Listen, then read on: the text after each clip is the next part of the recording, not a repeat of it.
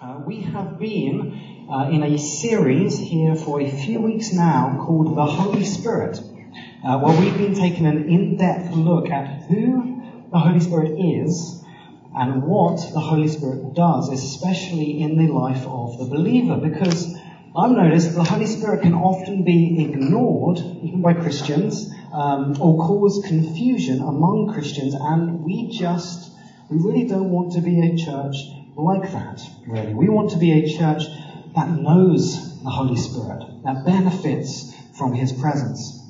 And just as a quick recap, because I know that, I mean, I've met new people here this morning, just as a recap, especially, uh, it may, maybe this, is, I don't know, maybe this is your first time here uh, at, at a church ever. Um, you might be feeling a bit lost. Let me just recap what we've been, what we've seen in the last couple of weeks. Is what we've seen is that the Holy Spirit is the Spirit of God Himself. So you have the Trinity, the Father, the Son, and you have the Spirit. And He brings life, and He brings life with power. And in, in the life, we looked at this a couple of weeks ago, in the life of the Christian, the Holy Spirit tells us, helps us to know who we are in Christ, that we are children of God, and that God is our Father, and that He is close. That's what we've looked at so far, that's what we've seen so far. And last time we were here at the Shaw Centre, um, Rich was speaking from Galatians chapter 4, and this morning we're going to be in Galatians chapter 5. So if you have a Bible, please turn uh, to the book of Galatians, to chapter 5, and if you don't have a Bible, don't worry, the words are going to come up on the screen beside me. Let's read from verse 16 together. This is the Apostle Paul. He's writing to the church in Galatia, which is in modern day Turkey, and he says this But I say, Walk by the Spirit, and you will not gratify the desires of the flesh. For the desires of the flesh are against the Spirit, and the desires of the Spirit are against the flesh. For these are opposed to each other, to keep you from doing the things you want to do.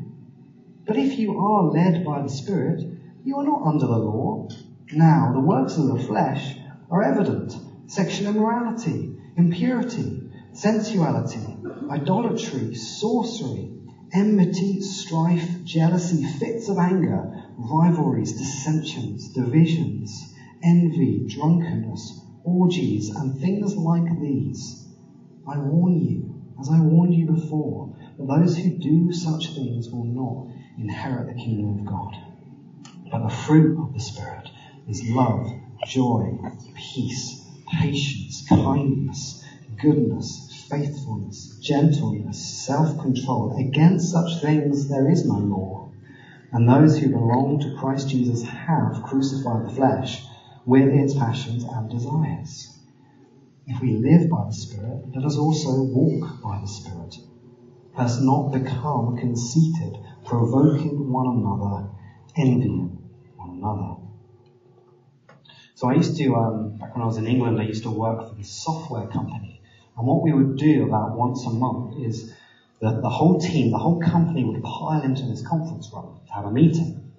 And we also, like, at the time we were working with this other company on this software project. So the whole, this whole other company would also pile into this conference room. And this meeting would go on for hours and there would always be this moment where someone who was leaving the meeting would say something like, so it goes without saying but, and then they would talk for 20 minutes or 25 minutes and I would be sat there going, yeah, this all went without, this all went without saying. This goes without saying. And then at the end, the person would say, well, all of that, it goes without saying. Have you ever been in a meeting like that? It's, it's, it's frustrating. And I knew these other people in the room, some of them were packed in there. They were getting paid a huge amount more money than I was. And listen, if I knew all the things already, these guys definitely did. These were smart, bright people. And so it, these meetings could be really boring, at the same time kind of exhilarating to kind of looking around going, wow, the, the money's just burning away. it goes without saying. You know, I, I wonder if some of us, having just read what we've just read, in Galatians chapter 5, we may be thinking the same sort of thing. Is Paul just doing, as he's writing to the Galatians here, doing the same sort of it goes without saying type thing? I mean, if we, if we look at what Paul says here, he's essentially laying before the Galatian church two lists. There's a list of bad things, and he's saying don't do them. And he's, he's also saying here's a list of good things. Do them. I mean, surely that's what, that's all Paul is saying. That's the sermon here. Do the good things, don't do the bad things. Amen. Let's stand and sing. Like, is, is that what Paul's saying here? here? Is Paul essentially just putting before the Galatian church two possible buffet tables. And he's saying, okay, you're stood there with your plate. What are you going to heap up on that? Are you going to heap up the good stuff or the bad stuff? Try and get as much of the good stuff, the vegetables, as you can, and try and get as little as the, the rubbish stuff on that plate as you can get. I mean, if he is saying that, can I just make an observation? There is nothing actually, if you think about it, distinctly Christian about that message. It might be nice. You might go, oh yes, I, I like the idea, but there's nothing, there's nothing gospel-ish about that, is there?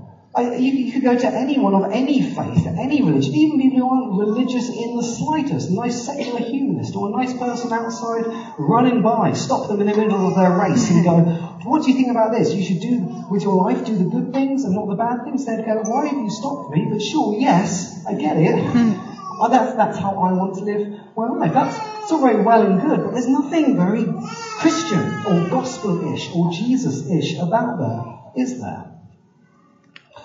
The problem with this reading is I actually don't think that's Paul's main concern right here. He's not merely saying, do this, don't do that.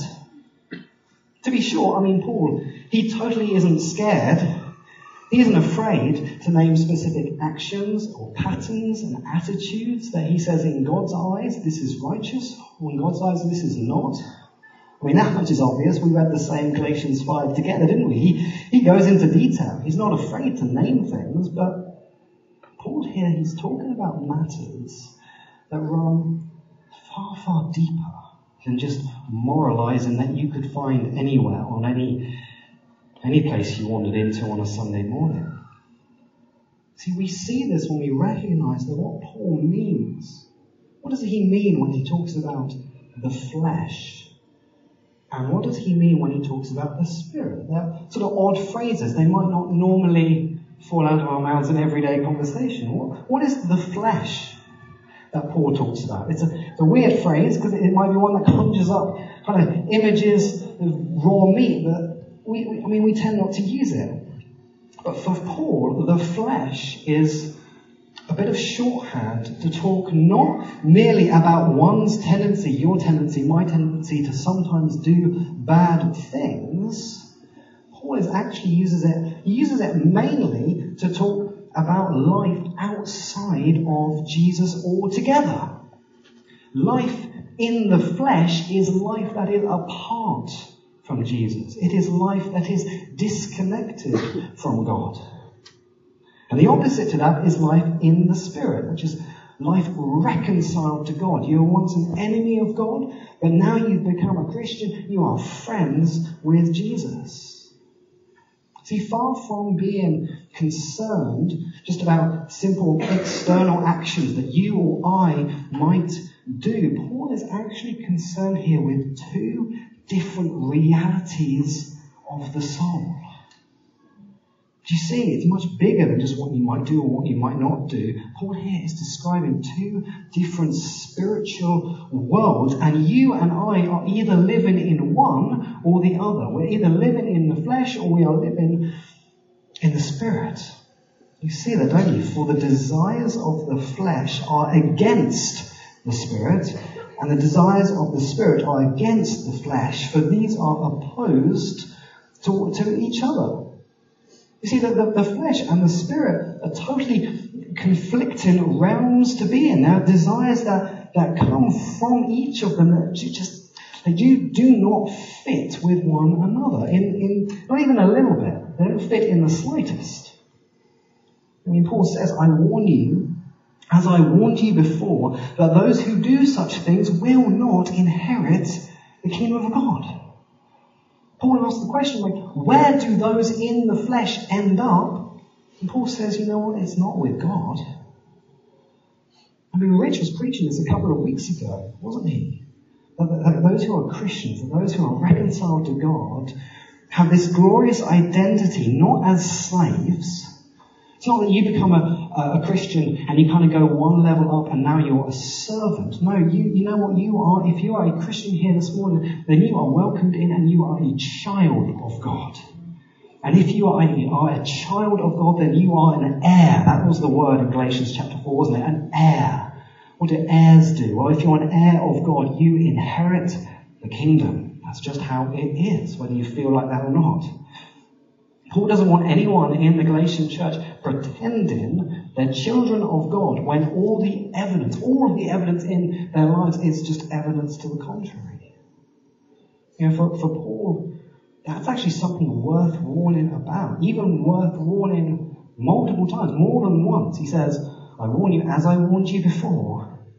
Because if you're not a child of God, I mean, in Paul's mind, you, you're, you're missing out.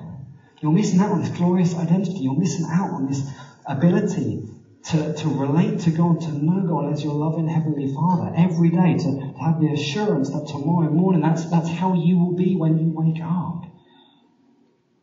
See, the, the, the upshot of, of all of this is that it's actually impossible to live entirely in the flesh if, if you are a child of God because those who belong to Christ Jesus have crucified the flesh.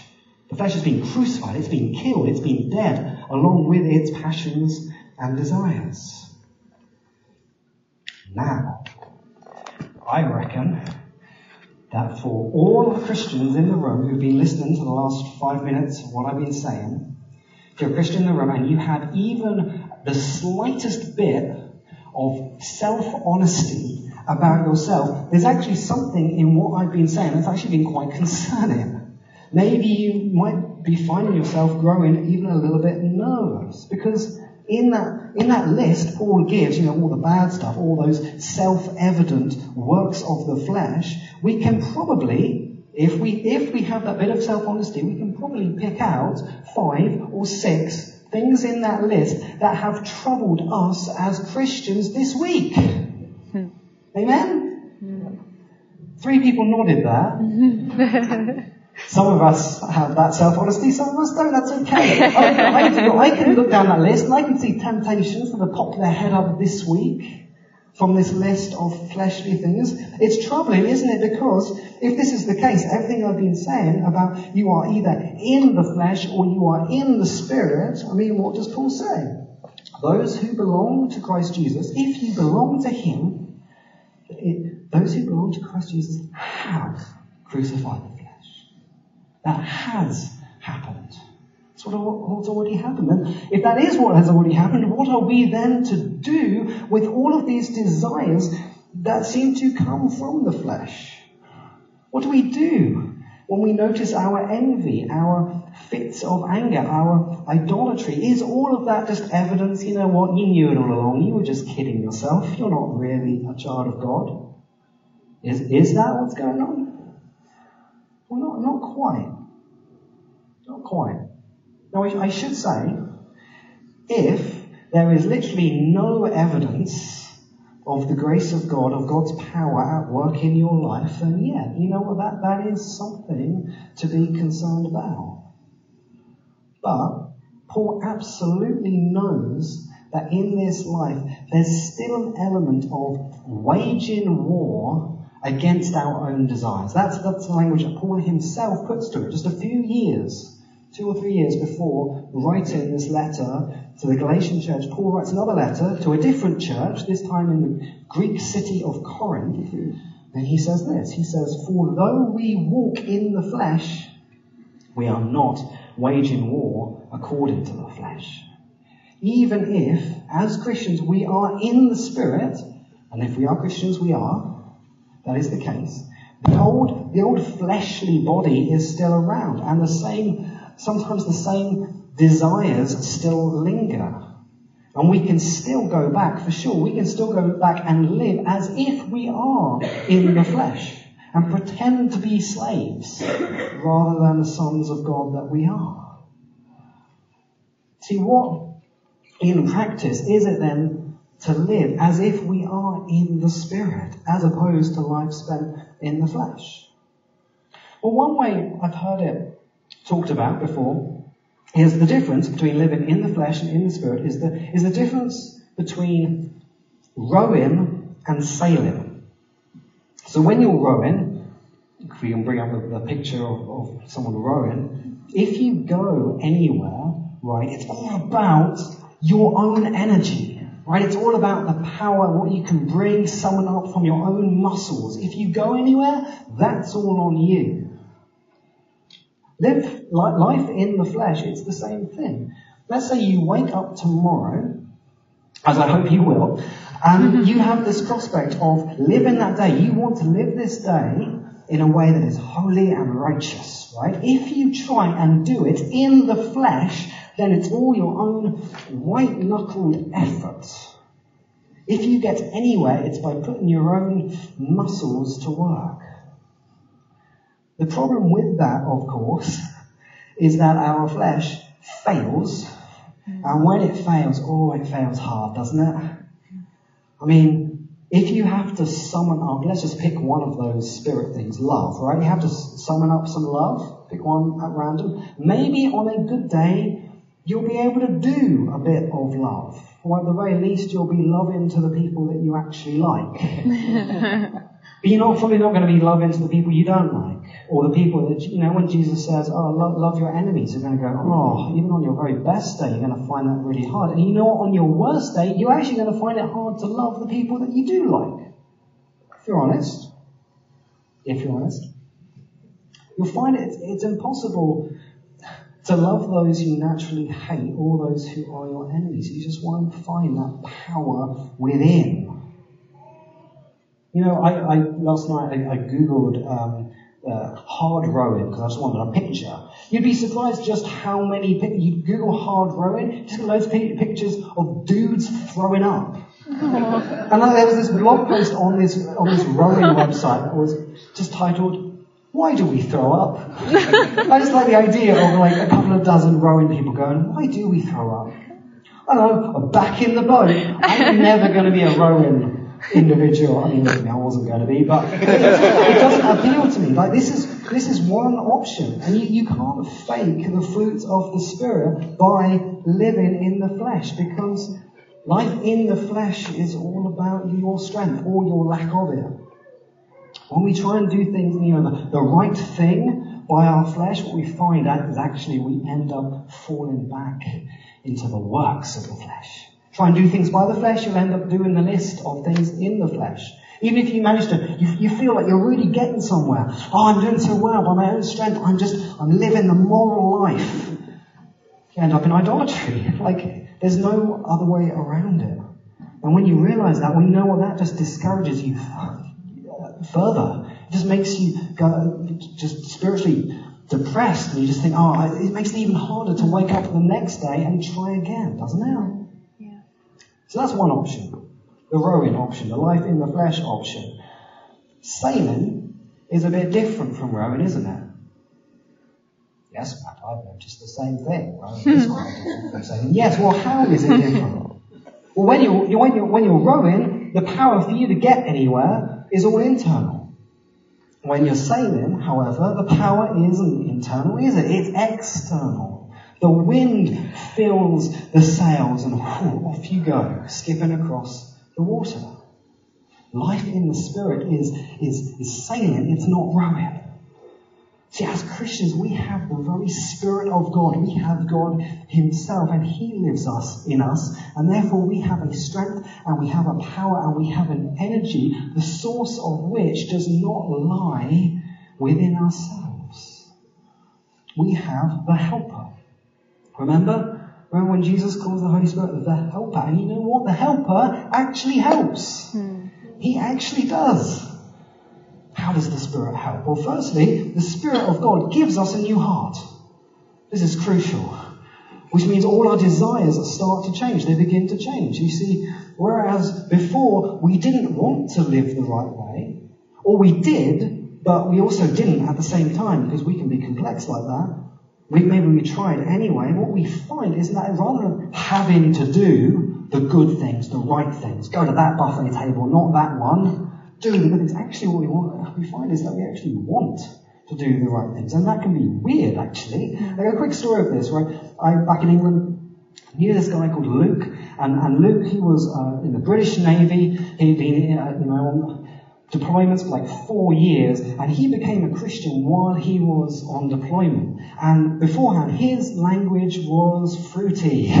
It was, it could be quite, like, he swore like a sailor because Oh, yeah, yeah, exactly. but then he got saved and he got baptized and immediately, like what he found was the way he talked was different. Like he would go, he would open his mouth to say something and then find he didn't say it. It was like, this is weird, this is strange. Like he would use the name of Jesus very differently after he became a Christian. Say, this is, this is really weird. But that's, that's what it means. When, when there's a new heart, when the Holy Spirit comes and puts a brand new heart in there, you know what happens? Desires change. And it was weird for Luke, but you know what? It was actually really encouraging as well. Because he, he, he was living in this really challenging environment. And you know what? He was still looking at his life going, there are some, some desires that I'm still waiting to kind of catch up, as it were. But he could look at that and he was recognized, you know what, there is a fundamental spiritual change has taken place. He was able to look at that and just go, you know what, I, I just know this is not naturally, it's not what the old Luke would be like. I, I, I definitely have been born again. See, firstly, the Spirit comes and He gives us a new heart. And if you're a Christian, that's what's happened for you. Secondly, the Spirit is a continual source of empowerment. I mean, this is what Jesus says, doesn't he? Book of John, he says this. Jesus says, Whoever believes in me, as the scripture has said, out of his heart will flow rivers of living water. That's what Jesus says. And then, and then John adds this little extra postscript to that, just in case we might be a bit confused by what, what Jesus means here. John says, Now this he said about the Spirit, whom those who believed in him were to receive, for as yet the Spirit had not been given because Jesus was not yet glorified. Rivers of living water. That is, that is the, that, that image of life in the Spirit. The Christian's meant to experience that we're, we're not talking about this sort of stagnant pool of water that just sits there and slowly over time decreases. No, that's not. That's not the image of the Christian life to Jesus. No, it's, it's rivers. Rivers, not just one river. We're not talking about a little dribble as if someone hasn't quite turned off the bathroom tap properly. No, we, we've got to be imagining like multiple fire hydrants just going off and chucking water all over the place. That is the image of the Christian life. This sort of colossal amount of life just flowing everywhere. See, life in the flesh is like rowing, but life in the spirit, it's like sailing. There's a source of empowerment that we are to draw upon every day. And a concern that I have, can I bring up a concern that I have? Concern I have is that some of us, maybe even many of us, though we are Christians, we are trying to live the spirit life in the flesh. Mm. We're trying to do the spirit things love and patience, self control with strength that comes from our own effort and hard work and sweat and blood and tears. And some of us we're trying to do, we're trying not to do the fleshly things, sexual immorality, idolatry, envy, dissensions, and so on. We're trying to do all of that from this white knuckled inner strength place. And we are surprised when we end up finding ourselves doing more of the in the flesh stuff. And as a result, we're discouraged, which only again knocks our ability to try again the next day, and so the cycle and the pattern continues. I mean, Paul, Paul knew that kind of cycle very well. In fact, he really didn't want the Galatian church to fall into this mistake. And here's what he says Galatians chapter 3. He says, O foolish Galatians, who has bewitched you?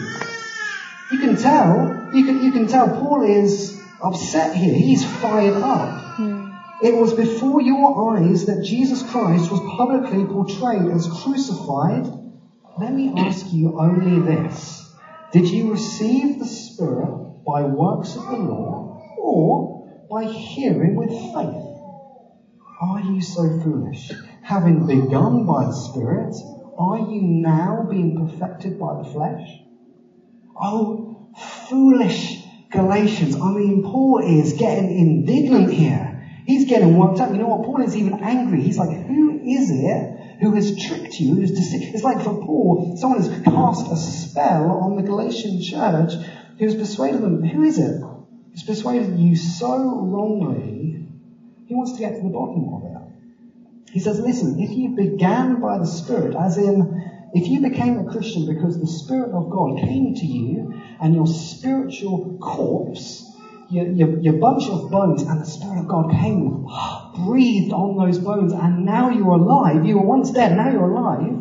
You've been born again. If, if that has happened, and that is a miracle and nothing less, why do you think then, Galatian church, Grace City Church, that the way that you then continue in that miracle is by your own effort, of obeying the law and doing the rules and the regulations. Why do you think it doesn't, doesn't make sense? It's not, Paul says it's not getting you anywhere.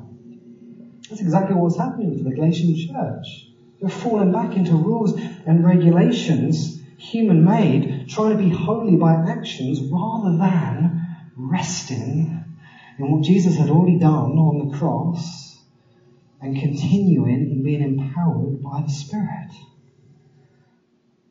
Christians in the room, 2,000 years later, are you doing the same thing? Are you regularly find yourself beating yourself up over your own failings and then trying again in your own strength? Is there any sense of when you, when you go to pray to God, you go, ooh, I don't feel good enough. Ah, I need to go and clean myself up a bit, have a few good days, and then I can come back and pray. Just a couple little tests for you there. If there is, there's a sign that you're not relying or not trusting God's Spirit to actually do what He says He will do and bring to completion the work that God has promised that He would do. Those are the two options for us and how we live our lives. Are we going to do the, the rowing thing in the flesh thing, or are we going to do the, the sailing thing in the spirit, empowered by God? And you know what? Some of us, even though we might be tracking with what I'm saying here, we might be thinking, actually, I want, there's a part of me that really wants to do but in the flesh thing. Like I want something to do. Man, I thought you were going to give me stuff and I could go and put my effort in, lean into it, put my shoulder in there and really try hard. There's something in us that might even want that message. Like I remember being in a, um, a like a, some Christian event, some at some conference center somewhere. I remember just like looking through the, the books in the Christian bookshelf bit of the conference. And I remember picking up, it was one of those, you ever come across these Christian books for men, manly Christian book. They always have like a block serif font on them because that's a Christian book for men. and it's also very short uh, because men are illiterate or something. I don't Christian publishers think. They think something like that. But I'm, I'm looking at it it was book men. The main thing was pornography, right? That was the subject of all the things in the spirit. This was well, things in the flesh. This is what the book was about. I remember just like flicking through it. I knew this book was like everyone was raving about this book. This one top of the religious category on Amazon, like best-selling Christian book. And I just remember like, flip, it was a short book, so I could like read quite a bit of it without paying for it. And I didn't want to pay for it, and I'll tell you why. It's because what I found inside was just a bunch of stuff for men to do. It was just strategies. It was just tactics. And sometimes it was doing this motivational, come on guys, we can do this. And sometimes it was doing like, come on guys, what are you doing? You, you like, and it was just, and I, I remember, I was like 18 or something, I was looking for Galatians 3. And I was looking for Galatians 5. And it wasn't in there. There was no, no, no gospel. There was all this, oh, come on, Put your back into it. Get rowing, guys. I just remember thinking, ah, this is what sells books. Like, there's something even within Christians, within some of us, who want, we want to be given something to do. Mm. And we don't want to just go, oh God, I need to trust in you. You know what it looks like for me? Because, I mean, Paul says, quite, he doesn't even say like sailing, right? For some of us, we, we hear sailing. I don't know how you sail. Rigging and big bits of fabric and you've got to float. Like, how does any of that work? It's not, for Paul, he doesn't, he doesn't use that metaphor. He says, you know what? Walk. Walk in the hmm. Spirit. Keep in step with the Spirit. Sounds simple. It is simple. This is, this is how it looks like for me, okay, on a day-to-day basis. I, I, I, I, kneel down and I say, God, I need you. God, I don't have the strength in me to, to put my back uh, into the oar. I don't have the strength in me to live life in the Spirit, but you do, and you've given your, your, your very Spirit, your very presence to me. So would you help me, Spirit? Would you come and fill me? Would you, would you tell me all the things I need to hear about who I am in Jesus? Would you, would you tell me that I am a child of God and let me, let me not live in my own, my own strength. No, let me live my own weakness and in your strength. So come, Holy Spirit, would you, would you help me today? That, that's what it looks like for me. That's where I'm at right now. Because I want to, you know, with this whole sailing metaphor, right, what I'm not saying is that sailing there is no effort. I'm not saying that.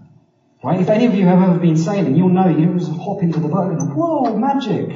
I'm hmm. off. No, there, there's, there's often this thing where you, where you, you got to get the sails up, right? You got to be, there's this positioning, there's an angling thing, so you actually catch the, the, the wind, and that's what, that's, that's the attitude I want to have in my heart. Just going, God, I want to be open to you. I want to be led by the Spirit. I want to keep in step today. You're going over here? Okay, I'm going to step with you over here. Oh, you want to, to go over that? I just want to be tuned in and listening to what the Spirit is doing. The sort of attitude I want to have. And you know, sometimes I wake up and I don't want to do that.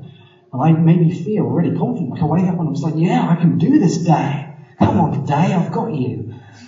And I realize, I've realized now, uh, after doing that enough, that it's on those days I need to get down on my knees all the more. Because I really need God on those days. I can't do it in my own strength.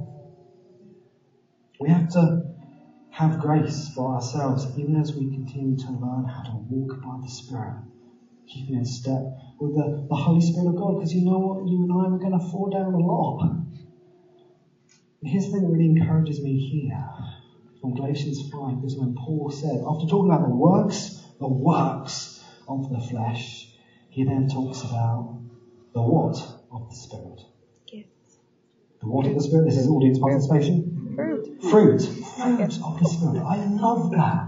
I love that so much because if it is fruit, if all of these things, self-control and joy and peace and patience, if they are fruit of the Spirit, then these are things that grow over time.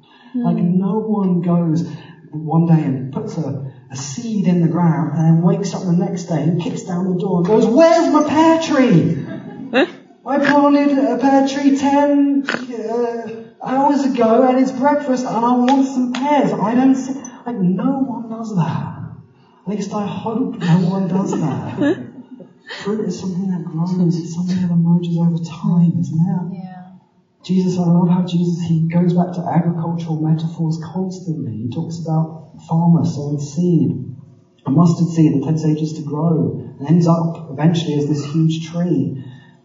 You know, if you're a new, newer Christian, by God's grace, one of the most exciting things about Grace City Church is that I look around the room and there's a bunch of new Christians. You've discovered all of what I'm talking about, about being born again in the last year or so. It's amazing. I love it you may be quite impatient to grow in the, in the fruits of the Spirit. Mm. You might be feeling even maybe a part in some a bit of a failure because you're like, oh, I've got so far to go, I'm not there yet. And there's a sense in that oh, that's good, like I'm glad you, you want to be more like Jesus. But the warning this one is please don't try and do that in your own strength mm-hmm. or in your own time or in your own power because that doesn't go well. Trust that God, who He's promised that He will bring to completion the work that He started. Let Him do it in His power. As a church, let's do this. Let's rely on God together. Do life together, empowered by the Spirit and the Spirit alone, we will get somewhere. Why? Because He says we will.